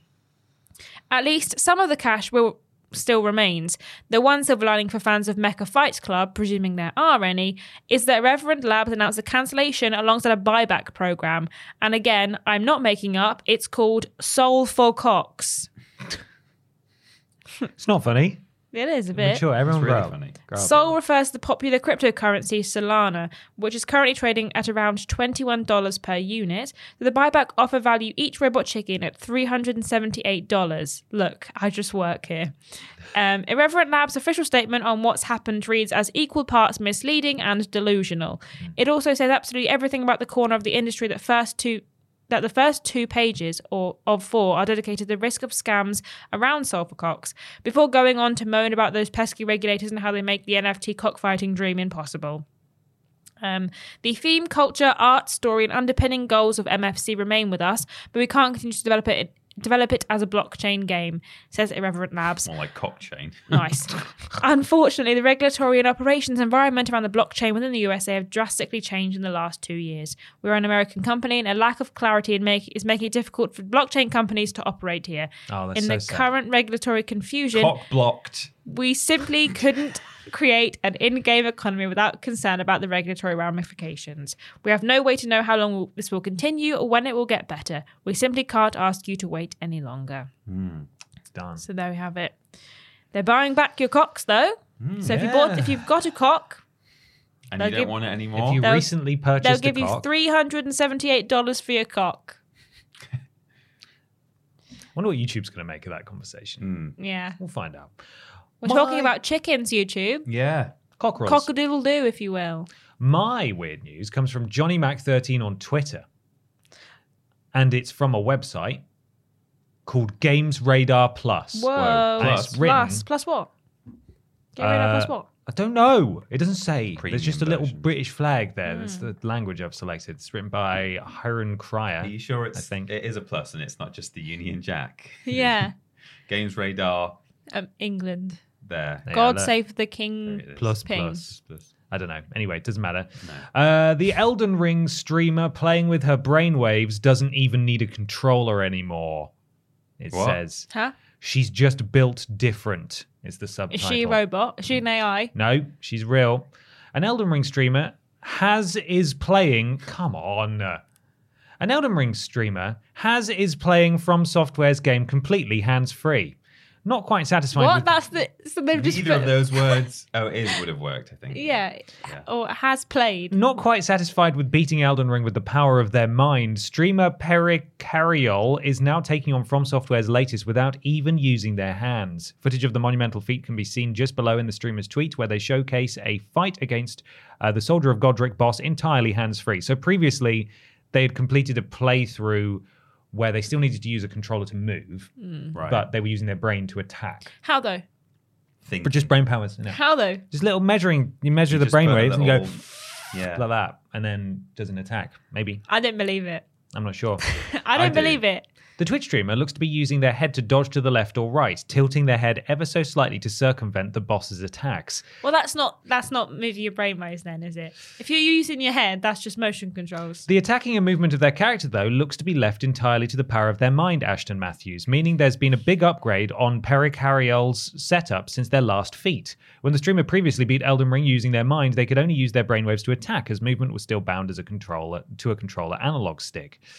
We're not honestly sure where we go from here. How can anyone play a From Software game in a stranger way than with their brain? Hmm. We've seen a streamer beat every Elden Ring boss using a Bop It controller, so we're not exactly sure on the weirdness factor around here. Short, sorry, on the weirdness factor around here, but who knows how the entire thing could escalate from here. I think you should stick stuff to your bum, and if you like tense your bum muscles, then you attack. Then you what? I'd watch that. You just attack. yeah. You Well, just I have to don't know.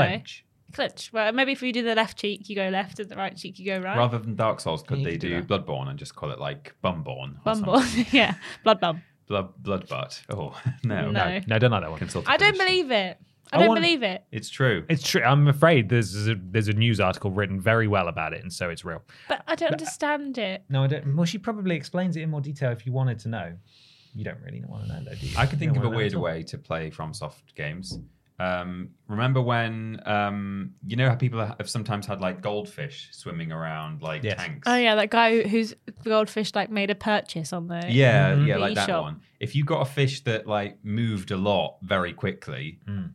and is constantly swimming around its tank, A very stressed fish. a very stressed fish, and in each area is a button prompt. If you just left it playing like the same fight for hours and hours or days and days and days, eventually it would win one round. Might do I think we should make the sea lions from last week play Elden Ring. Yeah, Yeah, that would be love that. weirder. The the sea, the Navy SEAls have beat Elden Ring. They're going to love it. It's an exciting Yeah. But the dolphins want the TV this evening because Yeah. they like SpongeBob. They want to watch SpongeBob. I want to see. You remember the Old Spice advert? We don't have Old Spice in the UK, but we've all seen the advert with Terry Crews, Yeah. where Mm. he's like got all the sensors up to his muscles, and he plays like a drum kit by tensing all his muscles. Yeah. I'd like to see him play Elden Ring that way. yeah, I think that would a be A few on his bum cheeks as well. Sure, yeah. If the bum cheeks have to be involved, then yeah, Well, may as well if you're there. be a wasted muscle. You know what I it? mean? So, right, it's time for the big discussion.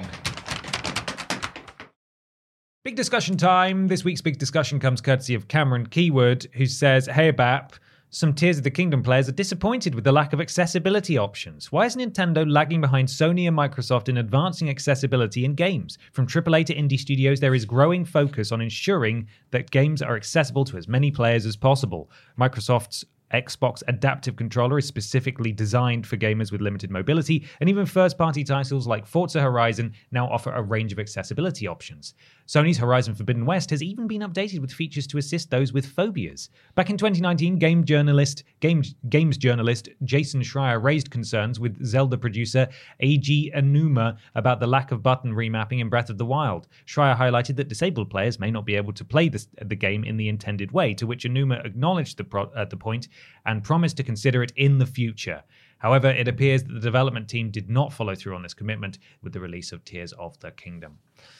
Um, Ashton, Yeah. you had the uh, the pleasure of posting Yeah. this big discussion in the always rational, always welcoming and lovely uh, Yeah. YouTube community tab. Yeah. You waded through a lot of filth. Oh boy. Um, there was a lot. Some people It was worse than willfully misunderstood. Some people didn't understand- Just didn't understand. Yeah. Some people did understand and got really cross because Someone said- it was considered an attack on Nintendo, even though we just want to talk about accessibility for Yeah. disabled gamers. Someone called a 30 year old person with color who is colorblind. They said that that's mad gay. So They're now banned from the channel. They're now banned from the That- channel. But that's the sort of level of discourse that happens in yeah, the community that's tab. what I've got to wade through on a, So a Wednesday, Thursday. those of you who see the post go up in the community tab on YouTube, we may pick your your uh, interaction Yeah. Yeah. for here. But uh, thank you're you to not a those of you who are yeah, thank you for those for those few of you who are like rational and Yeah. normal Yeah, and human if you, beings. if you see the post go up and go, oh, there's already like like 15, 20 comments that probably won't pick me now. Like, no, don't worry. guarantee a lot of those are just of very hateful, so uh, Yeah. that's fine. Some people, yeah, didn't understand what accessibility meant. People thought that, oh, you're talking about whether it's accessible if you've not played the first game. Hmm.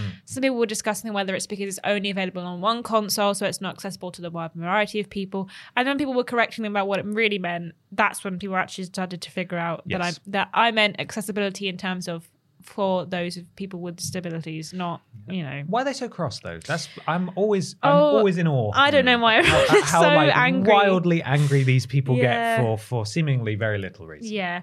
Um, but I picked a few that were were good. Nathaniel said accessibility features like Nintendo no, sorry, like Naughty Dog's implemented for Last of Us 2 should be industry standard. No one should be kept from trying to play a game because of colorblindness or other disabilities. Obviously The Last of Us 2 had like amazing accessibility.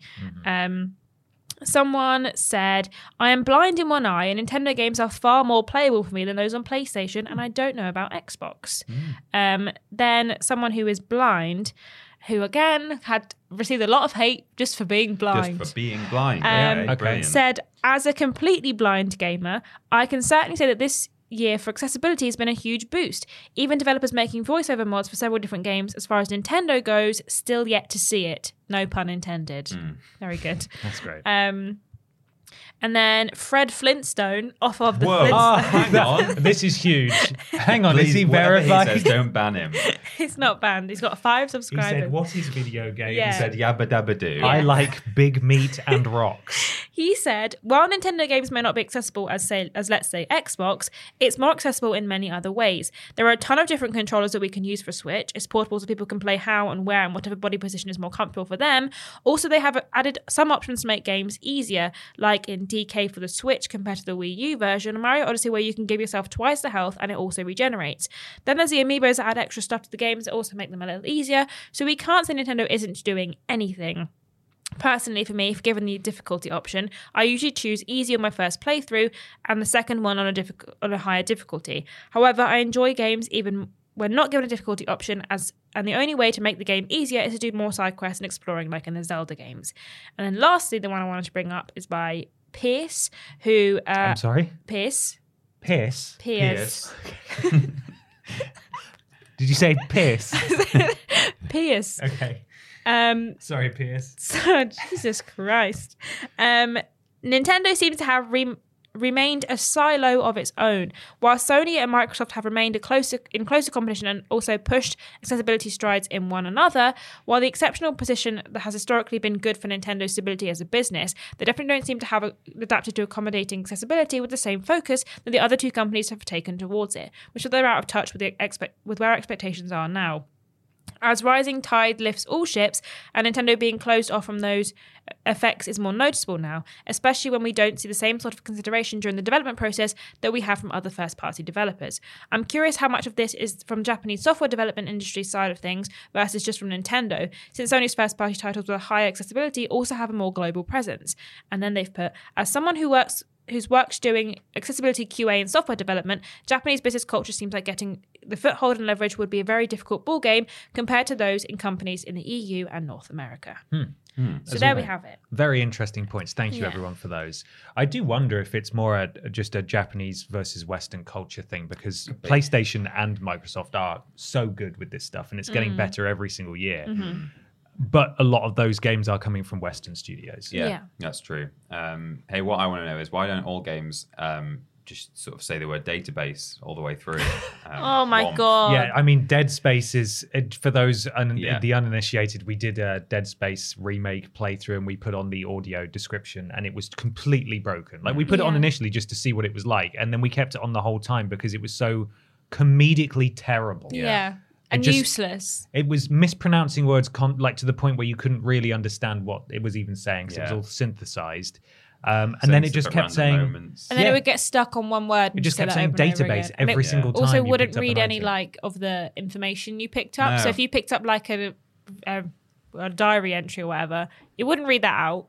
It So was you- baffling. It yeah. was it was so baffling that we we wondered aloud several times if it was actually if there was a reason it was like this, like for a Mm. very specific type of disability. Yeah. that, that it might be beneficial, but I, we No, couldn't- it's We didn't understand. Um, I brought some stats along actually um, Oh. to give some context here as well. So, according to 3playmedi.com, uh, more than 216 million people in the US play video games regularly. Um, and of the Americans that play video games, 46 million have one or more disabilities. That's 21%.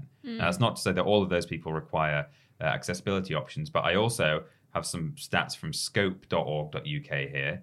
Um, 66% of gamers with an impairment or condition say they face barriers or issues related to gaming.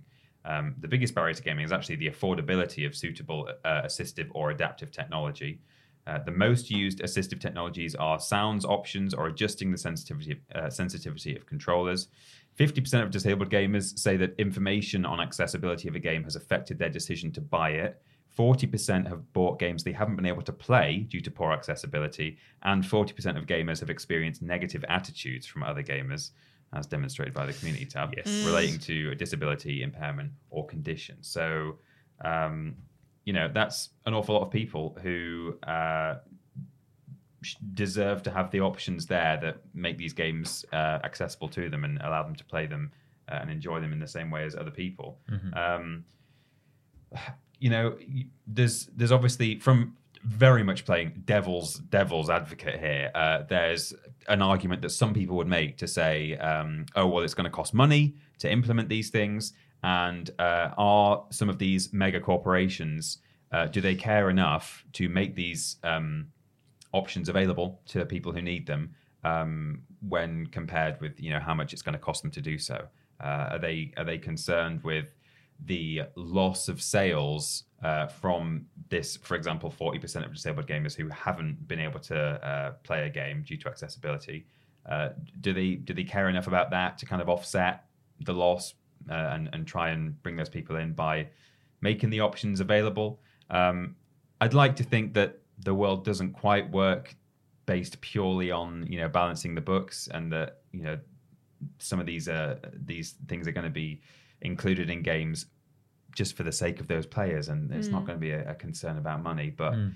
There's a PR aspect as well. Like yeah, that, and that will always- that will always, I mean. Yeah, that will always play out in the end. You may not see a huge surge in sales because a, a, a disabled sect of your audience can now play your game properly. Mm, yeah. Uh, but certainly the goodwill generated by that will always be beneficial. Yeah, Yeah. hundred percent. I also think that, like, unfortunately, like you say, it's going to cost money.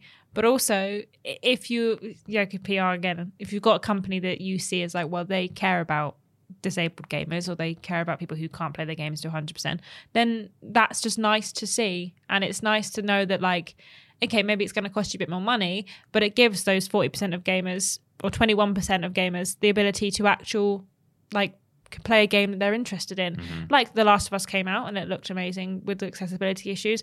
God of War recently had very similar um, accessibility features as Redfall well. had loads. Redfall had loads. Even like you know, it's it's a thing that you don't have to include, but in including it, it just makes your game more accessible to everyone else, and it just gives people the option to adjust things should they wish. Sometimes I just turn on accessibility features, Yeah. or Yeah. I adjust things to make like, game eas the game easier for you me. one or two on. Yeah, I did it in uh, Star Resident, Wars. I did it in Star Wars and Resi. Star Wars Yeah. and Resi I, did- yeah. I turned on a couple of it just to make the game more fun. Yeah, I think. exactly. I've been told one about Star Wars that, in fact, yeah, I think we talked The about it in falling the off the cliffs yeah, one and that taking I- down. and there's also a, a it like. navigation assist that I Right. highly suggest adding on because mm. it's it tells you which way is the right way to go, which is very useful. Yeah. But I think that maybe, like you say, it is a culture thing. Mm. Maybe this is just that, like, and now in our Western culture, we're much more aware of people's needs, and there's a lot more discourse about it, and people who are actively advocating for the these accessibility options. Whereas maybe these are not the case in you know around the Nintendo bubble, and in, in Japan, it's not as mm. talked about mm-hmm. potentially. It could be like a matter of pride as well in terms Yeah. of wanting to put out a, a particular experience and seeing any this is absurd of course and has obviously been debunked by the rise of accessibility features in western games Mm. and it not impacting the experience for Mm-hmm. you know people who want to play it uh, th- you know, wi- without those features enabled. Yeah. But like, it could be that the Japanese developers there there is a there is a sense of pride almost stuck in your ways ishness about it like this is the game that we want to release and this is how it needs to be played and any any way that you could alter that to potentially give hmm. yourself an advantage is like sacrilege Yeah. in, in the view of our our vision or whatever. Like not every games company and not every game that is coming out at the moment is perfect for accessibility. A lot of people were commenting on the community tab about FromSoft games and about their level of accessibility isn't actually that high either. They can sometimes be very difficult for people to get into. Um and obviously there was the whole discourse about the controllers which is great because like i say nintendo does have lots of controllers third party and otherwise. Um but they've never specifically said or release something like Xbox have with this is our um, accessibility controller, and also PlayStation recently released or are going to release i think Uh, they've been working on something a controller. yeah. yeah. but in terms of Zelda specifically, um, Cameron attached a video, a link to a, a, a video, um, and most of the issues were things like there'll be a, a side quest where you had to listen to sound cues, and there was no alternative if you couldn't hear the sound. That's it, you couldn't hear it. got some notes Oh, you've that. got. Do you want to? Yeah, sure. So th- this was this is a video from Laura K. Buzz, sort of an accessibility review. I will say that some of the points that she raised just sounded like general criticisms with the game rather Right. than actual accessibility Yeah, I thought the problems. Uh, but in terms of yeah, the bad one, there's the audio location puzzles uh, with like or next to no visual cues. So you can brute force a a solution by just running around Mm-hmm. and trying to. But if you know if you if you have hearing issues, you're going to really struggle with that. Uh, the HUD can be tweaked but can't be made any bigger. Yeah. Um, there there are sections of the game that are extremely dark by design, and there are items that will help brighten that up. But there's like there's not a lot to help people who would you know who struggle with um, Seeing it. with with eyesight. Yeah, Yeah. exactly, and that would that would be a huge issue for them. Um, but there are some positives as well. They got rid of the motion control mandatory bits from Breath of the Wild. There were a couple of those. They're now gone. Um, there and also, and this is something I I've noticed as well as someone who is terrible at the game is that uh, auto saves, excuse me, are extremely generous. It auto saves pretty much constantly whenever you're about to enter combat, and you can put a manual save wherever you want as well. So if you're about to go fight something or you're about to attempt to jump, you can then reload. So there there are some things they've added, but I will say that the first thing I did was go into the settings and I was kind of shocked at I'm so used to there just Yeah. being this laundry list and then tabs of different settings and I was very surprised by the by the lack of settings available. Um, it's it's it's tough to say because none of us need to make use of these features. But it goes without saying. I think. I, d- I mean, the, our community tab would suggest otherwise, unfortunately. But I think it, it should go without saying that everyone deserves to be able to play games Yeah. in the way that is most comfortable. For I will them. say that there was a lot of people that were saying that like you know these things should be implemented That's and good. it is a positive Yeah, thing. the- the bad there was just out. the vocal minority Yeah. are, very loud on the community tab. So Yeah. but yeah, I agree. I think that like a lot of modern gamers who are kind of plugged in to what's going on, I think would be more on. If if someone told them like, oh, why I can't actually play the game because I can't hear and I there's some puzzles I can't do, hmm. I think that would trigger people in a way to be like, well, that's not good. Like that's not how it should work. And I mm. think mm. a lot of people really appreciate when accessibility features are added into games. And like you say, going into the settings and not seeing that long laundry list is always kind of weird. There's been games where I've struggled to see the HUD on my TV and I'd rather it was turned up, but I literally can't. And that always drives me mental. And I have uh, not perfect vision, but I have eyes that work pretty well. So I always, I do always think like, oh well, this isn't great because I can't see the subtitles. So how is someone else going to see it if they're, you know, disabled? I was going to So- say, I'm sure there was a game not so long ago in the past, maybe six months, that released, and there was like an issue with the subtitles where they were either like not available in cutscenes or not available in like with the the kind of everyday chatter that happens during mm. gameplay. I can't remember what game I it can't remember. Was. Um, but yeah, I, I remember that being kind of like a like. Th- there's no reason these days for a game to not at least have subtitles in terms of accessibility. Um, Yeah, Tears of the Kingdom is a phenomenal video game and will be probably the highest rated release of the entire year. Yeah. Um, It's going to win all the awards. It's going to win all the awards, and it's going to be considered, when we look back, as one of the best games of all time, right next to Breath of the Wild. And it's just, it's a shame that more people can't play it, mm. Mm. and and everyone deserves the chance to be able to play this amazing game. So hopefully, there's, I don't think Nintendo are probably going to add anything, but the more we talk about it and the more we promote it, hopefully, you know, the conversation will actually fall on ears at mm. Nintendo where next time we'll be able to get something that, that more people can can play these games comfortably and, and change the settings to to allow them to experience the game the way that they would like to experience it. Yeah, and there's some really good um, disabled content gaming create gaming content creators out there that you should definitely check out and see what they have to say about the game. Obviously, we're all able-bodied people, so we got our opinions, but it's best to listen to those that are affected. So there's plenty of people out there that are some big names and some small names as well. So check those out and see what they have to I say. guess one more point Uplift their voices. of. Yes, uh, uh, which is um, that at least with PC games, um, if there are lacking accessibility options, it's probably easier to mod them in. Mm-hmm. Whereas something like a Switch, it's not going to be so easy for the community to say, "Well, all right, we'll do it then." So Yeah. that's another reason why Nintendo, of all people, and Sony should be on it uh, Mm-hmm. more than perhaps Microsoft need to be, or as as far as PC games go, anyway. Mm-hmm. Well, of course, let us know what you think of everything we've discussed in the comments below. Keep it clean, keep it tidy. Be we hope you're to be kind another, and if that's all right. understanding. We hope you're all enjoying Tears of the Kingdom. We know a lot of you are. Uh, and Peter is going to tell you where you can find us on the internet and how you can support us if you want to. Yes, we are at youtube.com and twitch.tv forward slash team triple jump. We do videos on YouTube, live streams on Twitch, and occasionally we might do a live stream on YouTube as well for big special events. Um, if you've got Amazon Prime, part of the bundle that you're already paying for involves or includes a Twitch sub that you can spend on us at no extra cost. So um, go and consider doing that. Uh, and when we are streaming on Twitch, we are modded by Lob Rotovich, Trolling Badger, and Mr. Black. Uh, we are also on twitter.com and facebook.com forward slash team triple jump. You can go to those to see video and live stream announcements, legacy video content, highlights of the week from Twitch, bits of weird news, all sorts of things put there by Fraser and the three of us as well. Um, TikTok.com forward slash at team triple jump for Ashton's TikToks and patreon.com forward slash team triple jump for lots of different tiers on Patreon with lots of different rewards within them. So have a look at them and decide which one you might like to uh, sign up to, if any. We have a website. It's triple Spells jump is very clever. And if you want to join our Discord, triple forward slash Discord.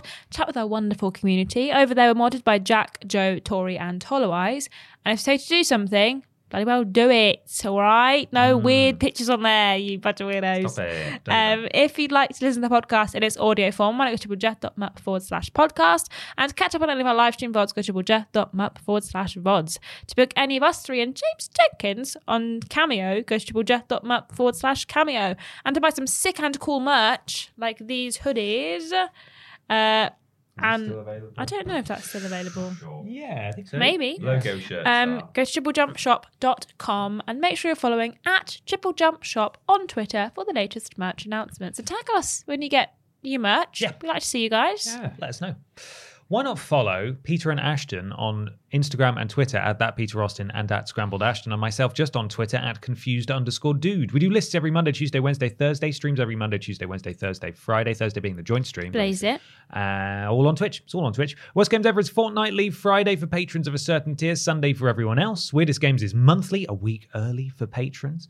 Uh, the After Dark podcast is fortnightly on Monday for patrons. The podcast is every Saturday, and we do shows all the bloody time. Come and check them out. Why not leave a five star review on your platform of choice? It helps something to do with Al Gore's rhythms. We'd really appreciate it, and it doesn't cost you anything.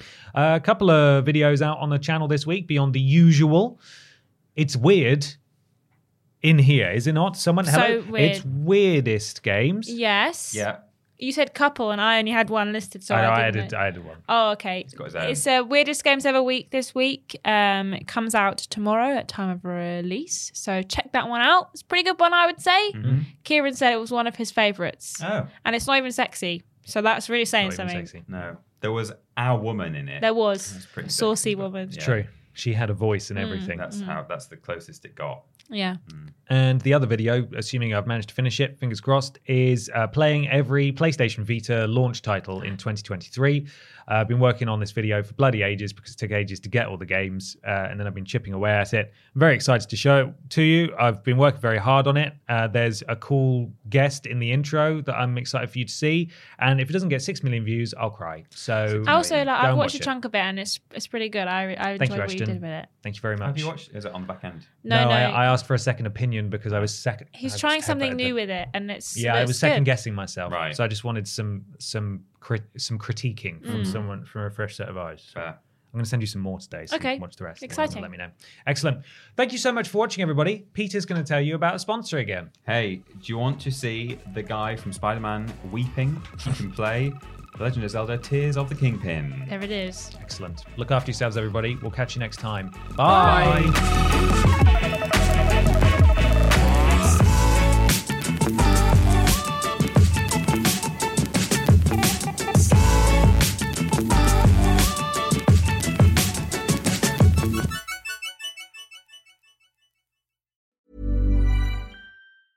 Hi, I'm Daniel, founder of Pretty Litter. Did you know cats tend to hide symptoms of sickness and pain? I learned this the hard way after losing my cat, Gingy. So I created Pretty Litter, a health monitoring litter that helps detect early signs of illness by changing colors, saving you money and potentially your cat's life. Pretty Litter is veterinarian developed, and it's the easiest way to keep tabs on your fur baby's health right at home. Go to prettylitter.com and use code ACAST for 20% off your first order and a free cat toy. Terms and conditions apply. See site for details.